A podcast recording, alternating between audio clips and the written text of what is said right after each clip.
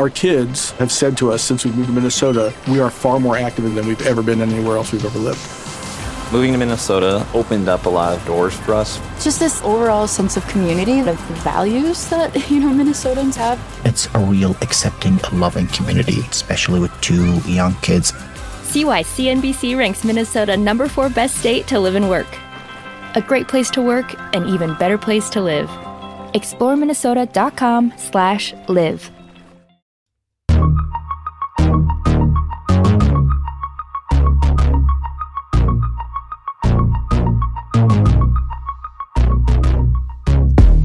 Big week for Penn State football. Big week for the Blue White Illustrated Daily Edition as we try to cover all of the news that's flying around from Penn State football, from recruiting to the transfer portal to coaching changes. Of course, we earlier this week broke down everything with Brent Pry going to Virginia Tech.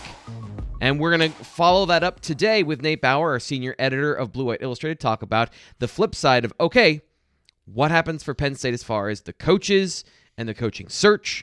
Got a couple of names that we're going to drop today. So uh, first off, happy holidays, Nate. How you doing? I'm I'm great, T. Frank. I'm watching the Beatles documentary, and it's really good. I actually I finished it, and so if we could talk about that instead of Penn State football today, that'd be great. You would have to tell me about it because I have not watched it. It's on HBO, right? It's on the it's on Disney actually. Oh yeah, that's right. Uh, but it's good. It's really, really good. It's are you it's like are you a Beatles fan? You know, I, I don't know if I would qualify as a 37 year old. You know, that's why but I asked. like, but yeah, but I've I've I've listened to all their albums. I, I'm I'm you know I would consider myself like fairly familiar. I just I know what real fandom looks like in anything, Yeah. and I, I wouldn't consider myself a fan of anything because of that. Okay, well that's fair. But I mean, like, you have listened to all of the Beatles albums, is what you're saying? Yeah, of course. Yeah, I, of course. I've never listened to the Beatles albums front to back. I've, as a person who exists on the planet, I've heard plenty of Beatles songs plenty of times. But I would not consider myself anyone who knows anything about the band other than just being alive in pop culture. And I worked some in radio, so that's about it. So I would consider you a fan if you've said you've listened to all of their music. Uh, sure. Okay. All right. yeah. I'll take that. No, yeah, they're, they're there's good. always crazy people, right? Yeah, yeah, yeah. No, like I don't, ha- I don't have, uh, you know, like a John Lennon like used handkerchief in my like show, you know, like Yeah. that's which exists. There are, you know, people who get to that level. Is there is there like a Beatle con? Is there like a, a like a convention? Oh convention my goodness, for Beatles Yeah. fans? there has to be. Yeah. There- I'm somebody that's watching and or listening to this can weigh in. I'm absolutely certain of that. Yeah, yeah. There's got to be. Um, there. One thing that I know that we have a lot of is Penn State football fans that watch the show that are that do they do categorize as both casual and devout in their fandom either way. So even for the people that aren't that, we've got some stuff to talk about today when it comes to Penn State's coaching search. I don't have any other questions about the Beatles. That's really we're I I was out of material there. So let's go to what we're going to talk about today. Sure. Yeah. No. I mean, look, it's it's it's funny because uh, I, I should have included this in my opening remarks, but uh, you know, you you get done with the season, right? So like, there's this grind of 13 weeks, 12 games. Um, and then it ends, and uh, as a reporter, I'm just speaking for myself. You think to yourself, like, uh, take a deep breath, relax, right? But that's not how it works. No. That is not how it works. It actually gets more busy. There's more stuff going on. And so um I'll tell you one thing fact, it does like- do for me is that I actually have space in my brain to think about something other than X's and O's. I, Yeah. I for the first time I've had a chance to I took a deep dive into the Penn State offensive line recruiting this week because I just had time, you know, Yeah. to look at stuff like that. yeah. Yeah, but but but it's the irony to it is that the the things that are happening right now and that have happened this week are so much more important than any of the games that were just played. Right. like for for the future of the program. Right. I mean, you you you can't say enough about Brent Pry uh, and what his impact on Penn State football has been over the last eight years, and and for a variety of reasons. I don't think that the way that you know, because some of the questions that we've gotten this week have been about changing scheme and you know where they want to go from here. And I, I think if anything has been represented or demonstrated over the last six years with Brent Pry, at defensive coordinator, is that his plan, right, like the fundamentals of what Penn State wants to do and wants to be on defense is solid. Like they I don't think they want to change that at all. It, right? If you could clone Brent Pry and keep him at Penn State, that would be James Franklin's ideal. Um, and so, yeah, I mean, I, I, I do think there's always an opportunity for a little bit of tweaking. Um, John Scott, right after Sean Spencer, was maybe a little bit of a demonstration of that. Yeah, that that even things that are good or that have been very successful for you can still change um, a, a, little bit, like tweaks to be made. But um, generally speaking, yeah, I mean this is this is the route that Penn State wants to go, right? Stop yeah. the run and create turnovers. Yeah, and so that was one thing that, that James Franklin mentioned this year a couple times. And, and before getting get into the defensive coordinator search, and you mentioned that just because it, it, piques my interest, what did you think of Penn State's pass rush this year, knowing that they weren't selling out for sacks? That was a part of the conversation of they were going to do more to keep quarterbacks in the pocket because they felt like yep. they were being burned by scrambles and guys getting out into space. So, how do you think that went, considering no other player other than Arnold Ebiketie cracked 15 pressures from the edge? Yeah, I, I think that um, you know, probably a little bit of a mixed bag because mm-hmm. they they weren't gashed in the run from quarterbacks on third and long, but they did get gashed in the pass on yep. third and long, right? Like, I mean, that, I mean, obviously recency bias is part of what I'm saying here, but that was the story of the Michigan State game was they couldn't get off the field. Yep. Um, as right in, in an otherwise fairly good performance for oh, the conditions yeah. and for everything right i mean yep. uh, they, they, were they were able to stop um, or to limit michigan state's running backs i mean he got all of his carries on four four carries or all of his yards on four carries um, and and those things were positive for penn state but because of what you're saying, that lack of that lack of pressure yeah. uh, from the third down pass and, rush, especially was was where it was lacking. Yeah, no, and it crushed them. I mean, they, they Payton Thorne made him pay for it. So, yeah. no, I mean, I think I think again, like this is this is just where things become a little bit of a slog in bringing them up again. But would Adisa Isaac change that?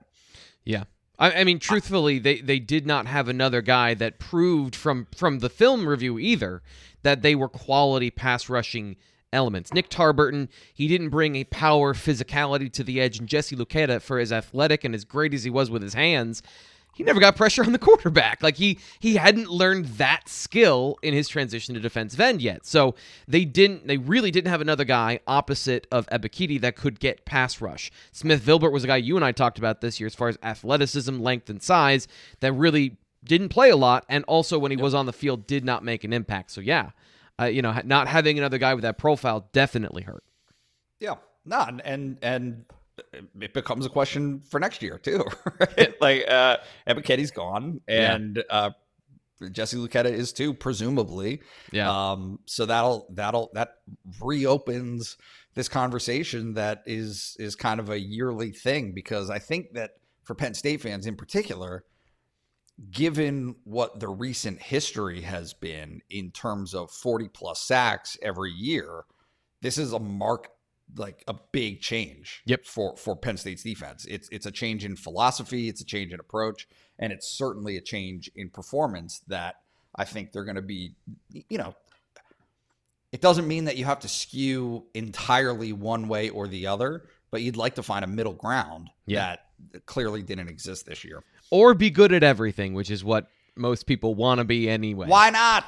Why not? So, with all that in mind, all of those tweaks and conversations and personnel, defensive coordinator is the dominant conversation this week of Penn State losing their longtime defensive coordinator, James Franklin. As you wrote earlier this week, not only lost that, but one of his closest advisors and friends going to Virginia Tech as the next head coach of the Hokies and Brent Pry. What has the search so far and your research borne out as guys that Penn State fans can look to as names in the process to hire a defensive coordinator?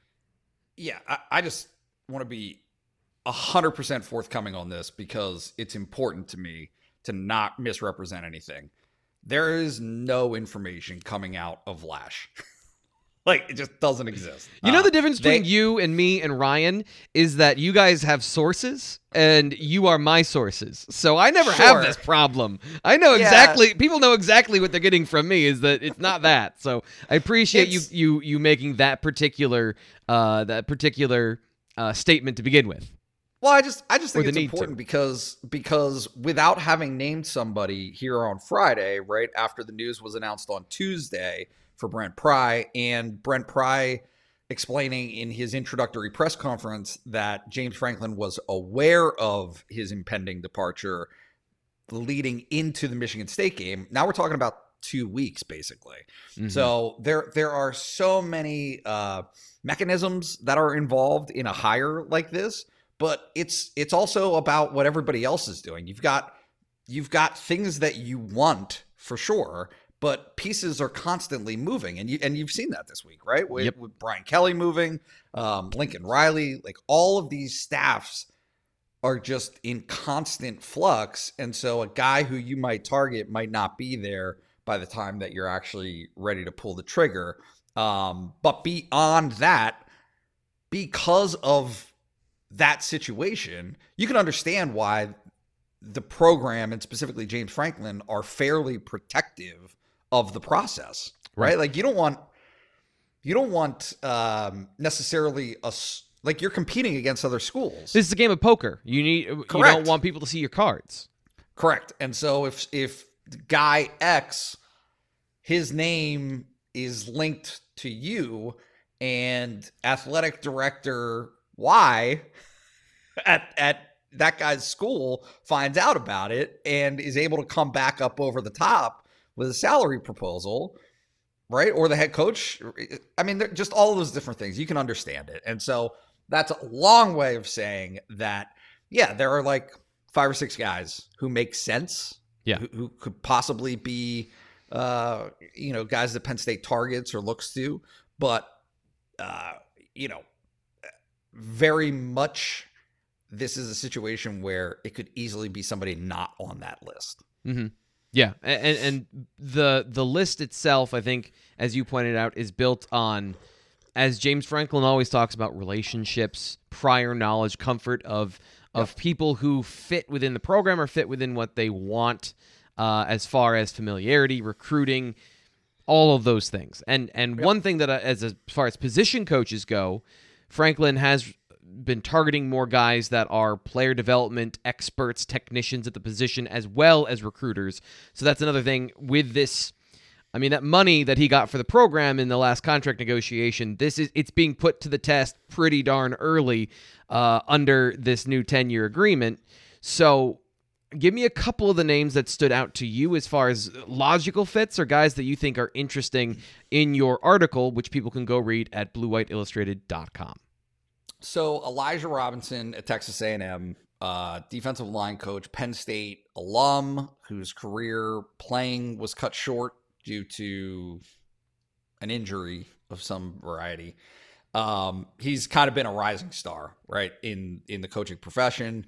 And Texas A&M took him from uh, Baylor, I believe it was, when, and I think uh, at the time or a couple of times, Penn State has competed to get him before and has and has not been able to uh, to to secure him. So he's a he's a really strong recruiter. That's his reputation. is excellent as a recruiter uh, and a strong developer of talent. So like At at That's a- which position?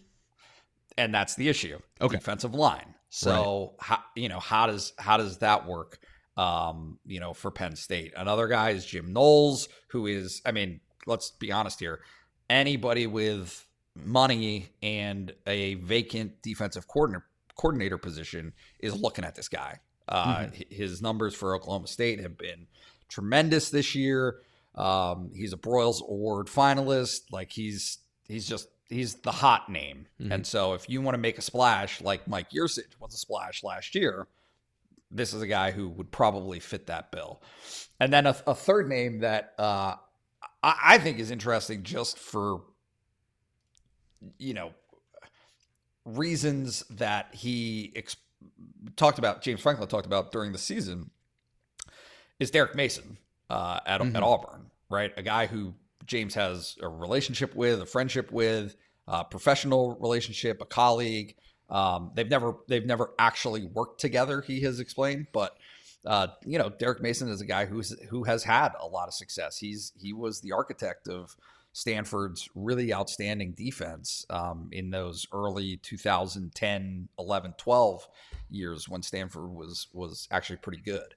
So no, that those are those are a couple of choices, and then I think you turn to Penn State guys, Yeah. right? Like guys who guys who were already on Penn State staff, and so that list, um, you know, would certainly include Terry Smith, who is a longtime guy, and there's been some speculation as to whether or not he wants a head coaching job at some point in his career before his career, you know, kind of winds down. He's not he's not that old, Right, Um, right. he, you know, uh, he he- he's been coaching for a really long time.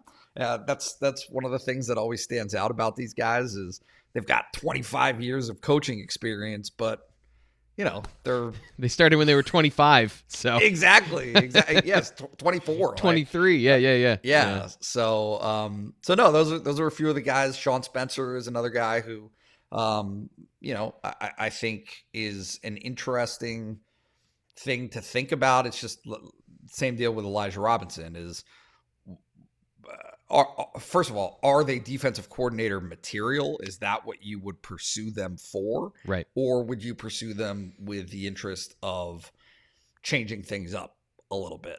Um, you know, I don't know.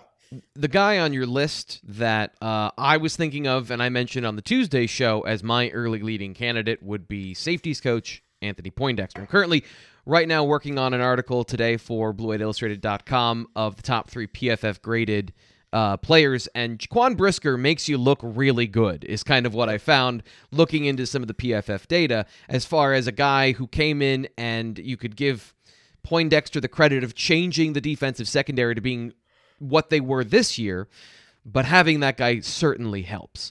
Is he a guy that makes sense as somebody who has defensive coordinator and co defensive coordinator titles, both previously and this past season at Penn State? Yep. Yep, no doubt about it. He was a defensive coordinator at uh, UConn from 2014 to 2016.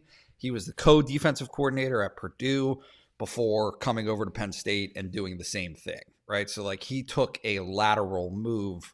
Uh, obviously, uh, perception would be an upgrade in prestige in terms of the program, but the same responsibilities co defensive coordinator and safeties at Purdue, co defensive coordinator and safeties at Penn State. And so, yeah, I think if you're connecting the dots, he is a guy who makes a ton of sense. And if I could, I think it probably makes sense to read a quote from James Franklin that he said during one of his radio shows this season about Poindexter.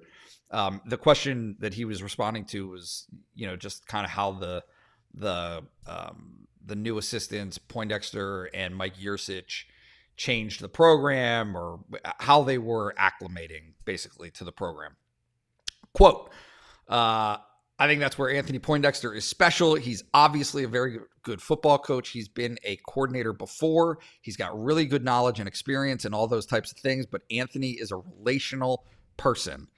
And he's great with our staff. The staff loves him. He works hard, but while he's working hard, he's having fun, putting smiles on everybody's faces. Players love him, so he has really elevated our staff in terms of that.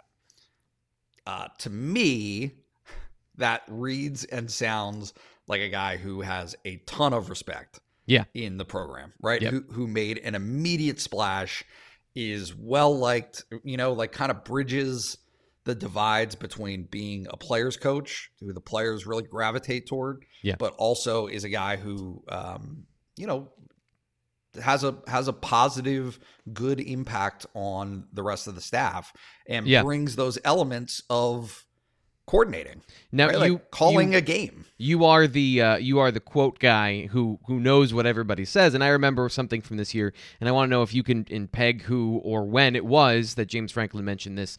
He said of the new hires at one point, you know, they come in and they sort of challenge what you're doing. You know, they they mm-hmm. look at the best practices that they have and they can add some things. And and he mentioned that some of the guys that they brought in have have kind of upset the apple cart as far as changing what we've always done. And you don't always take all of that, but they do offer you perspective. So I I give some credit to that. Obviously, there's a, a bunch of new hires, but one of the guys I pointed to in my mind of somebody who did that was Anthony Poindexter because it wasn't just the safeties that were making plays on the ball this year.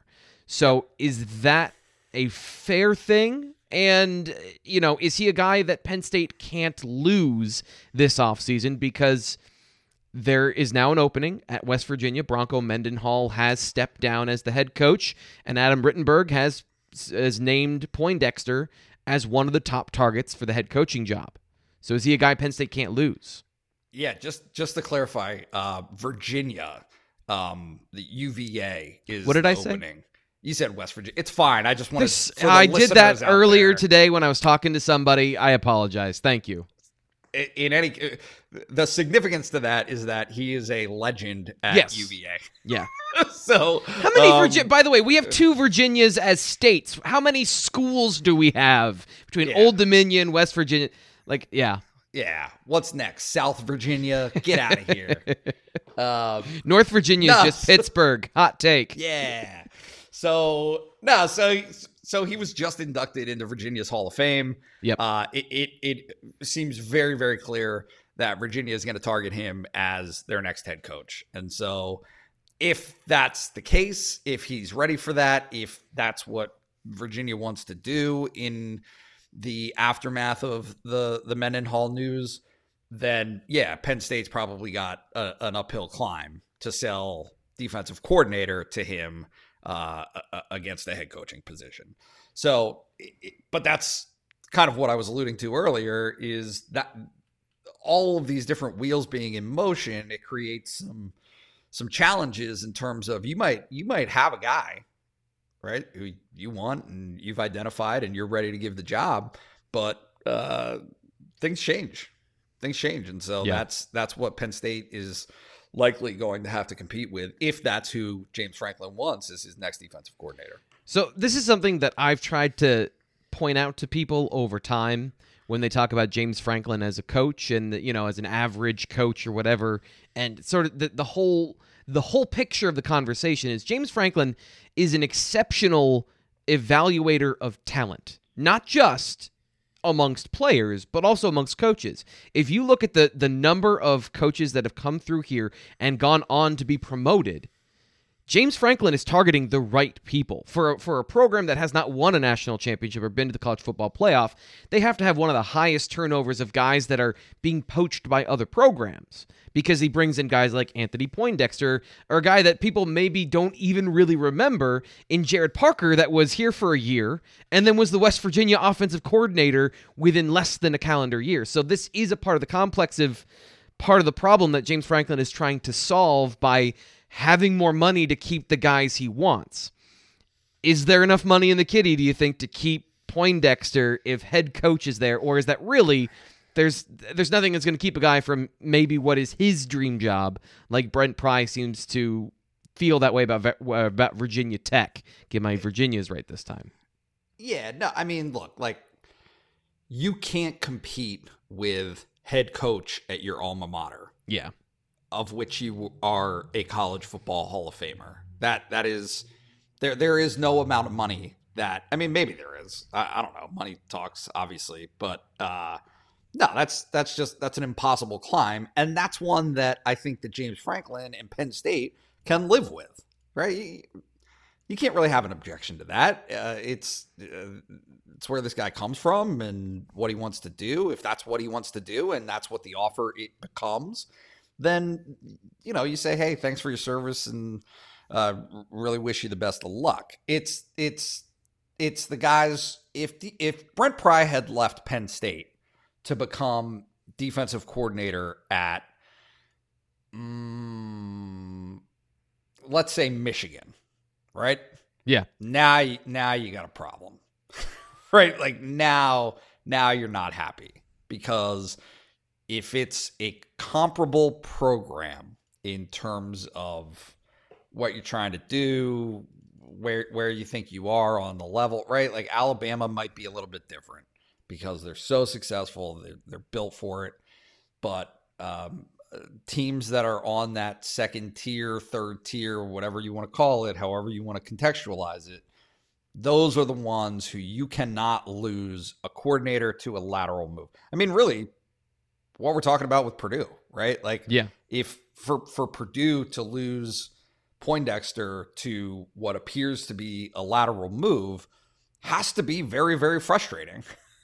right? Like that's yeah, yeah That's the that's the the, uphill climb for a mid-tier program. Is Purdue has been very good at a lot of different things. They upset programs all the time, but it's not like Jeff Brohm can keep guys there because the support structure is not there to do that.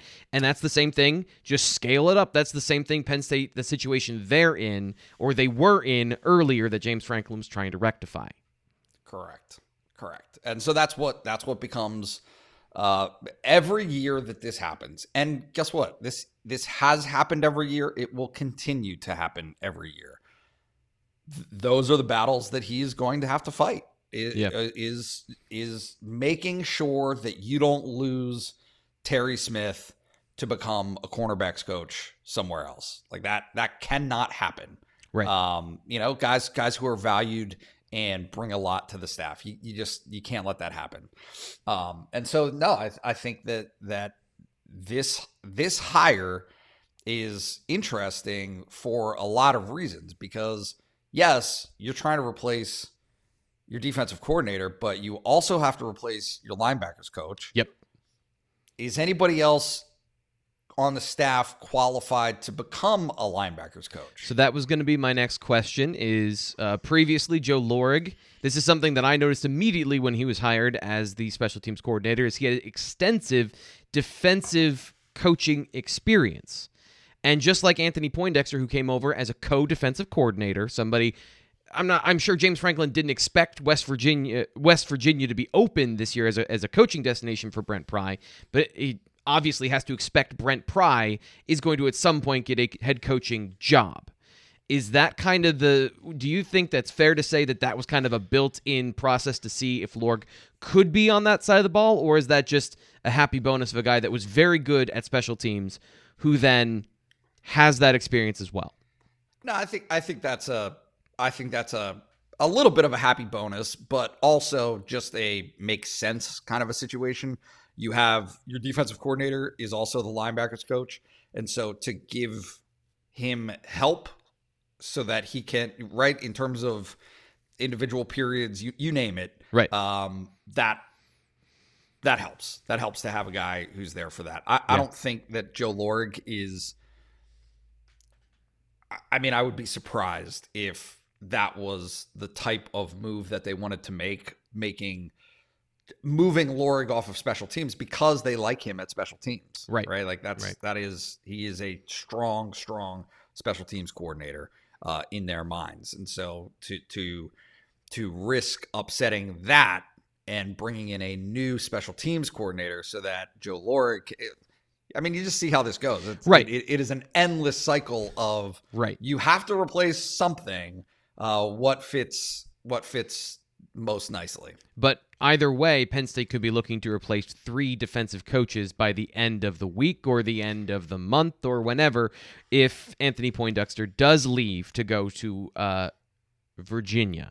Virginia. So uh, it's it's going to be something we're monitoring, and Nate's going to be on top of all that. BlueWhiteIllustrated.com if you want to get the latest information and read the full article of what Nate did. Some some great research to go out, find each coach's resume, and rank them. I'm assuming in a rough order of what you thought was most likely or most interesting to least Whoa, whoa, likely. whoa. I I'm just saying Alphabetical alphabetical order here. pal. Alphabetical. Okay. No preference shown. it read interesting to me. So, uh, I, it, it- the most interesting ones were at the top to me, so that's why I wondered. Uh, so the next thing I want to talk about is something that we've gone back and forth a lot about, and there's no reason to not talk about it again for a couple minutes here. Is Sean Clifford and his decision that's looming this off season? What what should Sean Clifford do, and what should Penn State want in this situation from their fifth year quarterback in terms of his ability to come back and play one more year at Penn State? Yeah. Um,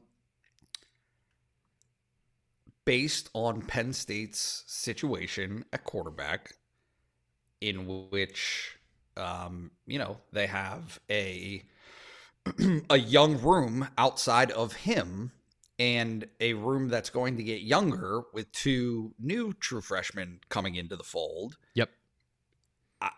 I think that it has become fairly clear, and I reported on it, that Penn State would like him to come back, um, or is offering him the opportunity to come back. Because that's, I think there are some niceties that, you know, we kind of talk around things Yeah. occasionally. I'm guilty of it. Um, the the NCAA bonus year is not applicable to everyone. Mm-hmm. You, Right. You don't get to pick. You don't if you're the if you're a player and you want to come back, uh, you need the uh, gracious acceptance of the Penn State coaching staff to be able to do that.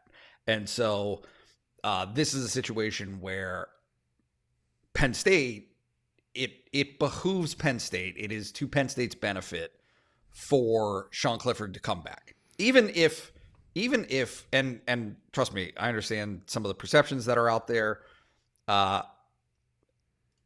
even if he, he doesn't win the job, right? Like like I, I I know that sounds like an impossibility, but if somebody comes in uh who is so much better, light years better, um, you know, I I I get that those are some of the conversations that are had about this, but there's just a dose of reality that needs to happen, which is true freshmen are exceedingly rare who are able to step in and be very effective Right. as quarterbacks at Right. this level. It just it just doesn't happen. And so it's not saying that it it never ever ever happens. Yes, sometimes it does and and certainly um you know with Drew Allard you know maybe that's a possibility. Maybe that becomes a possibility, but I think that you've done you've done the work, right? Like you Yeah. you've looked at Allard and I don't know, do you think he's ready? Like do you think he's there? So n- no, uh, I, and and there's a there's a couple of reasons why, but it uh, does it matter if I say them again? Because I've said them a hundred times. That first off, football's Yeah. a really hard game, especially at that really hard. position. To understand the differences and the nuances in the moment, because in high school he's operating a, a more robust passing attack. But I watched a game where the defense played one coverage the entire game. Nobody moved. Every safety, every linebacker, every corner was in the exact same spot. That's not reading. That's just picking your favorite stick route. If you're if you're if they're playing cover 3 every single game. So there's just going to be so many things he's literally never seen before. And yes, he's a he's a early enrollee. But is that enough time for you to learn all of the things or enough enough of the offense to get into and get out of the huddle and to operate a basic offense.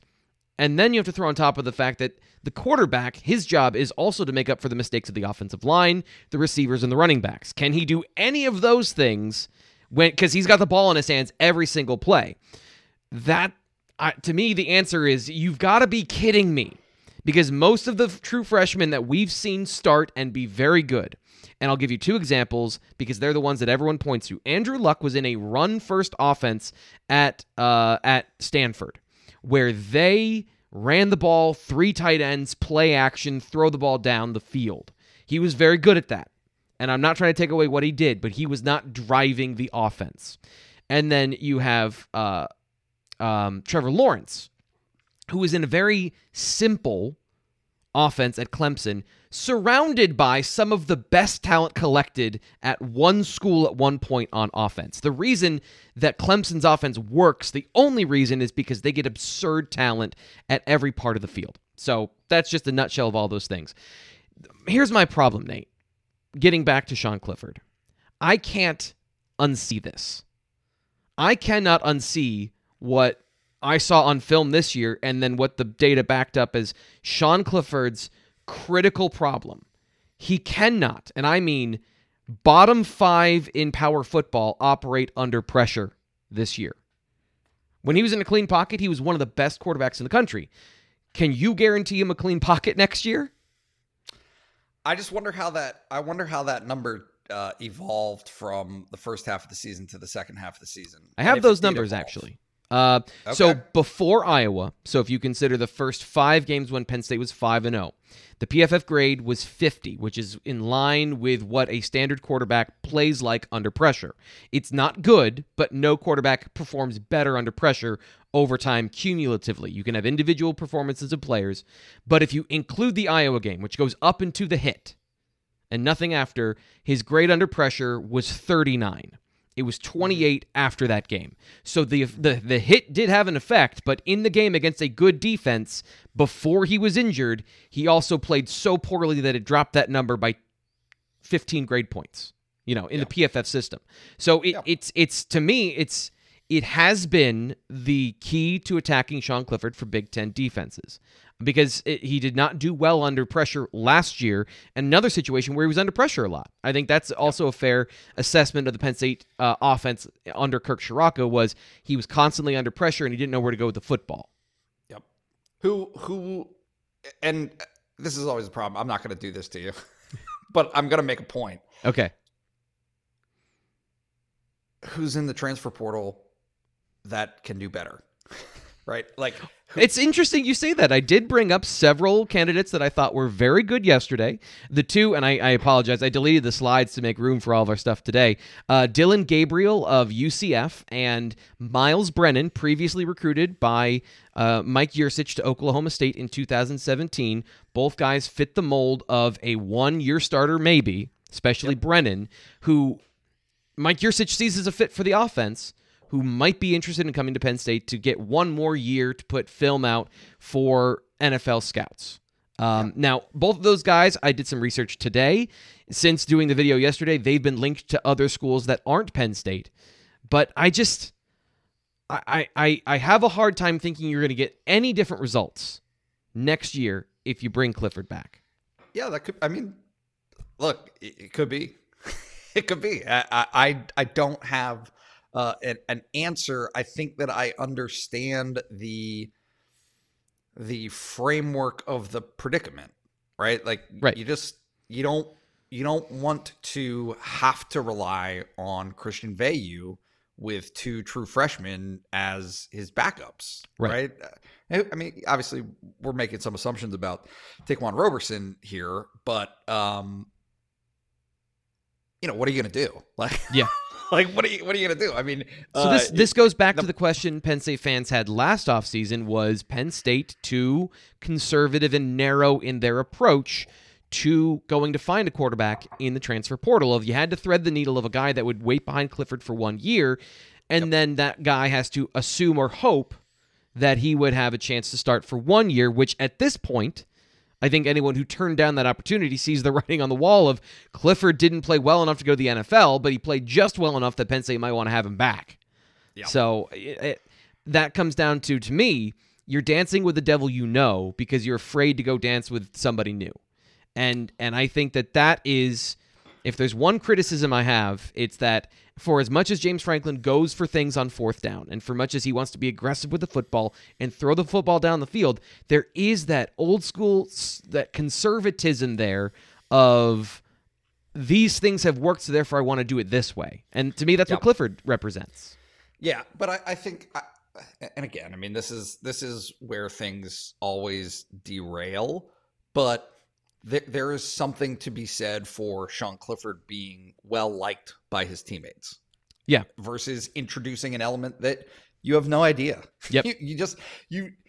It is it is really really hard to make that leap if you haven't had or maintained a prior relationship with the guy that you're bringing in Right. there, there are there are positions and i mean uh, you saw it like it it it is going to become a frequent, you know, element of the game where you're you're constantly bringing in different positions to fill gaps and to fill needs. Yep. But Yep. quarterback is respectfully different. It just Yep. is. It is it is a different ingredient and a different element to to a football team and how a football team is constructed and conducts itself. So I, I, I get it. it. It's complicated, and there are things that, yeah, at this point, five years in, you if you don't know what you're getting from Sean Clifford, you're not paying attention, right? Like Right. he's not going to make some dramatic improvement in any specific area from this year to next year necessarily, if that's what he decides to do. Um, you know, I think his accuracy was improved this year. I think he threw Yes. now, Yep. granted, it probably helped having Jahan Dotson, who catches everything in the zip code. But point being, I mean, he, is, he yeah, can't throw he can't throw a go route, but other than that, he's a good quarterback. He has to Okay. avoid two whole zones of the field, but other than that, he can throw accurately to all parts of the field. I, I agree. I, I'm being a little bit facetious, but also I agree with you that the the terribleness and some of the terrible plays from 2020 and even from 2019, those aren't there anymore. He is a improved quarterback with Mike Yurcich, and that is the hope that next year, with even more familiarity, even more comfort, and hopefully a better offensive line in front of him, if you're a Penn State football fan, then it's not all on him. and running backs who provide pass protection Right. Right. and tight ends who do it occasionally, Yeah. as opposed to whiffing. So, Yeah. um, you know, look, it is, uh, it is, it is an interesting proposition. We're gonna have to see where this goes and and what he decides on. You know, what what does he want to do with his career? What does he want to do Right. with his future? Um, you know, that's why that's why it appears that the ball is in his court right now for him to make a decision to that end. But um, you know, we'll we'll uh we'll see what happens over these next next couple of weeks. Yeah. Uh, so I just before we close out here, I just want to say, like, as much as I have these opinions and as much as I see these things and I point them out, I don't have to make these decisions. So uh, you, to your point, I don't have to go out and find a quarterback to lead my football team that I'm not comfortable with. I don't have to evaluate the the intangible personal variable. I just get to report on what I see from the result. And there's a lot that goes into making the sausage. And from Sean Clifford's point of view, I get to evaluate his play in the context of the environment of he and Jahan Dotson were the offense. There was no backstop. He was the backstop. But that's the so that's the thing is Sean Clifford is not a quarterback that can elevate a whole team. And there are so few that do. So it's unfair to then say he is unviable as a starter. The question then becomes to you, Nate, that I want to end the show on. Can Penn State improve around him on offense enough to win with him that the offense and the team are better in 2022? Because it's we know what Clifford is. You can win with him if you give him a clean pocket. End of story. Do you think they can be good enough next year to make that a reality? They will need different players or improved players from what they currently have to do so. Because that, that- uh, honestly, I, I wrote a uh, column this week after the All Big Ten teams came out on offense, and it, it was the most striking thing to me because look. Naturally, when your offense performs as poorly as this one did this season, you're not going to expect a ton of individual accolade. Yeah. But you expect some. right? Like I mean, Right. uh between between the first, second and third team offense plus honorable mentions, there's a lot of opportunity for you to get on one of those teams. Yeah. Penn State couldn't do that, right? Like they had a bunch, they had a, a, a few honorable mentions, which, by the way, happens when anyone of the vote. If, if people don't know this, if if anyone among the media or coaches gives a guy one vote, right, for honorable mention, they'll make honorable mention. Like you don't need three, four, five votes to get into. There's no tier for honorable mention. You immediately make it if anybody votes for you. So it's a very low bar. They had Rasheed Walker, right? Uh, Rasheed was a third team media selection. Okay. Was right. was not a coach's selection. Yeah. Uh, Brenton Strange was a media honorable mention. Sean Clifford was media and coaches honorable mention.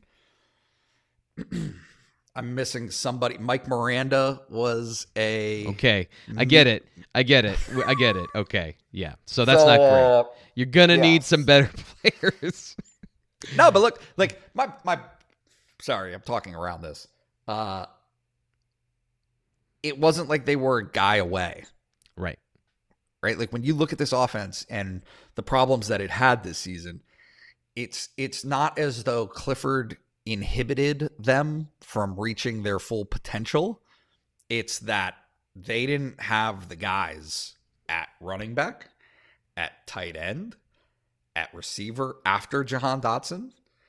Parker Washington was good. He probably deserved a, an Yeah. honorable mention. I would agree. Um, but and the on the offensive line, obviously on the offensive line, right? Like so that uh, for those doing the math, that's all of the offense. Yeah. Other than quarterback and one wide receiver, that's all of the offense that needs to be not just better than this year, like markedly better. Yeah. Demonstrably better. You've already you've already turned me around. You've uh, the car is now in neutral. I was headed down freeway transfer portal quarterback. You have me in neutral. I'm on the side of the road. I'm thinking about it. So there we go. Nate Bauer here on the BWI Daily Edition to end the week. Thanks so much for coming on. Hey, thanks for having me. Great times. Don't forget, we'll be coming back next week with more information as news breaks. BlueWhiteIllustrated.com. Sign up for just $1 for our $1 special. We'll talk to you later.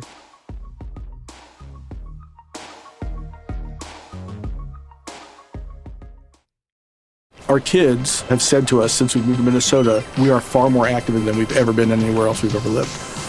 Moving to Minnesota opened up a lot of doors for us. Just this overall sense of community, of values that, you know, Minnesotans have. It's a real accepting, loving community, especially with two young kids. See why CNBC ranks Minnesota number four best state to live and work. A great place to work, an even better place to live. ExploreMinnesota.com slash live.